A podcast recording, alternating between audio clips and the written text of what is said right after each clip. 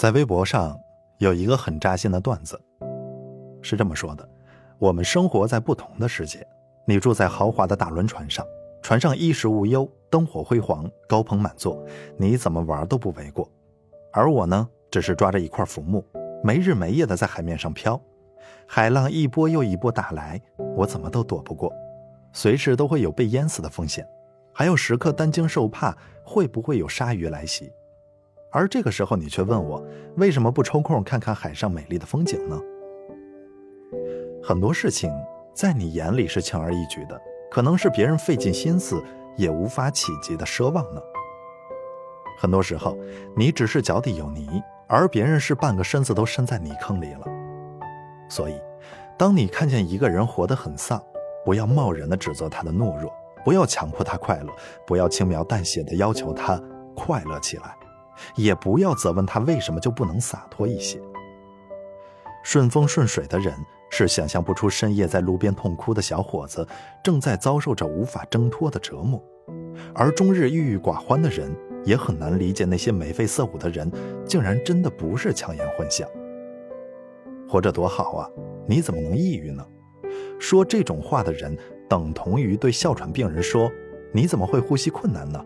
周围的空气很充足啊。”只是一粒很小的沙子没关系的。说这种话的人不知道的是，这粒沙子此时正在别人的眼睛里。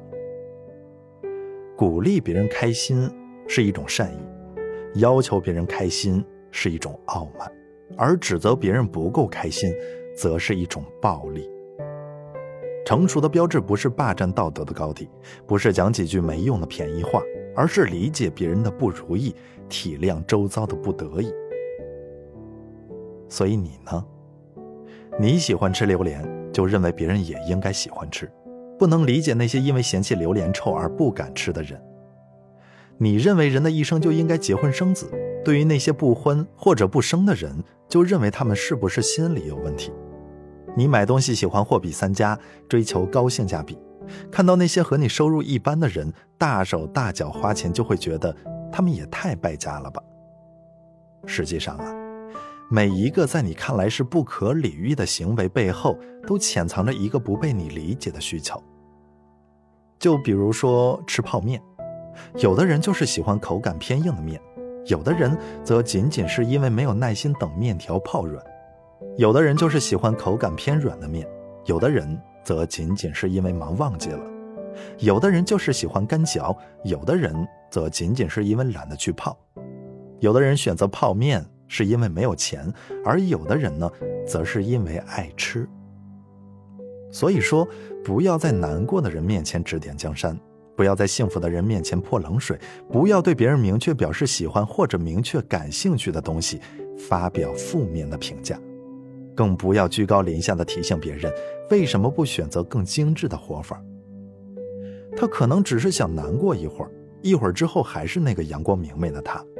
但是，但是可但是，你要允许他难过一会儿。每个人都是自己的驯兽师，但不能以兽的驯服程度来评判一个人的成熟程度，因为生活给有的人分了一头狮子，给有的人呢是分了一只羊。有人走进一家渔具店，看见一个闪闪发光的塑料鱼饵，他很好奇地问老板：“鱼类真的会喜欢这种东西吗？”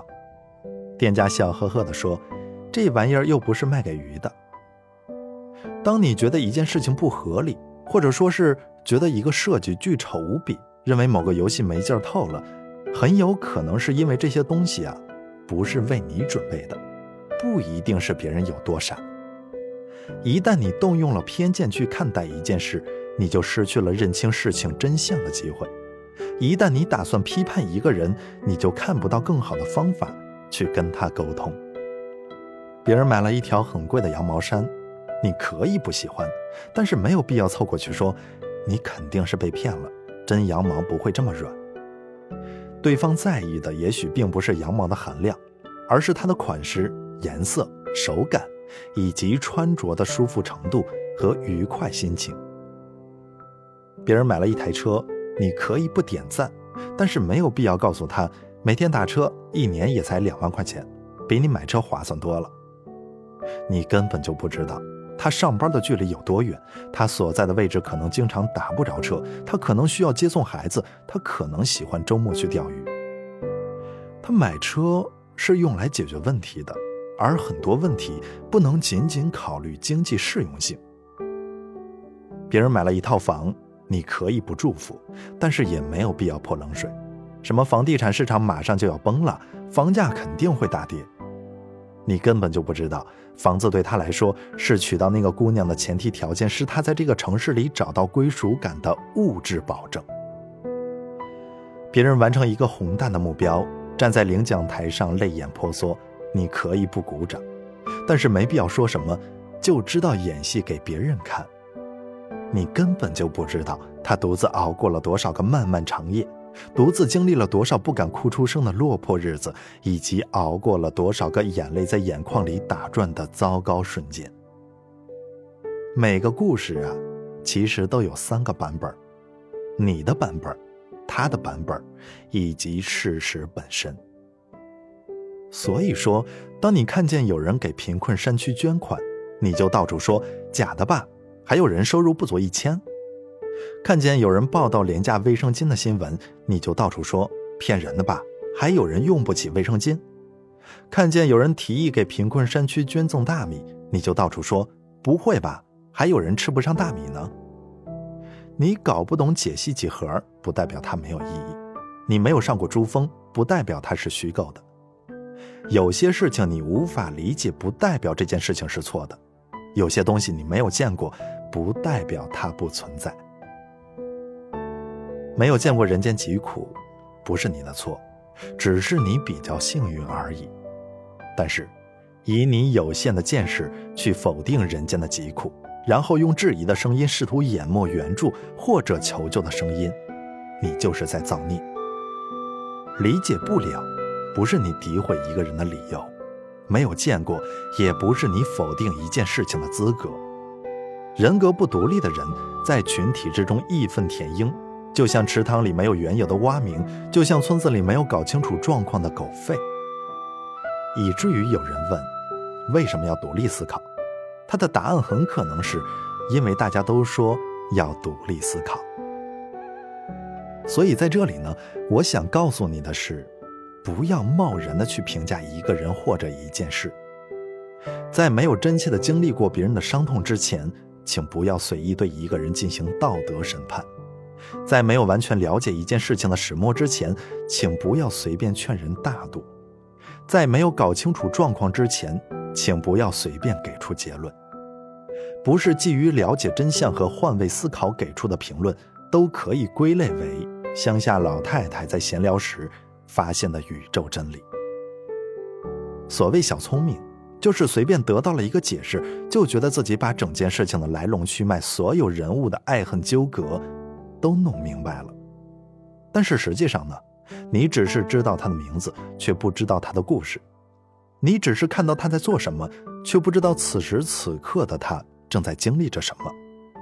别忘了，你对别人的百般注解和识读，并不构成万分之一的他，而是一览无遗的你。所以我的建议是，做人留余地，谁都不容易，少说刻薄话。多吃巧克力。在最后呢，还有一个亲测有效的建议，就是，假如你突然被冒犯到了，在不确定真正的原因之前，你可以先假设对方并无恶意。比如说，你在街上闲逛的时候，被一个行色匆匆的路人撞了一下，与其怒不可遏地冲他高声喊道：“你赶着去投胎呀！”不如平静地想一下，这个人大概是有什么很着急的事情。他很可能正在全身心的想着那件事，所以根本就没有意识到自己撞着人了。还好我没有事儿。那这样的心态会从内而外的将你变成一个共情能力超强、心态更平和、更有教养的人。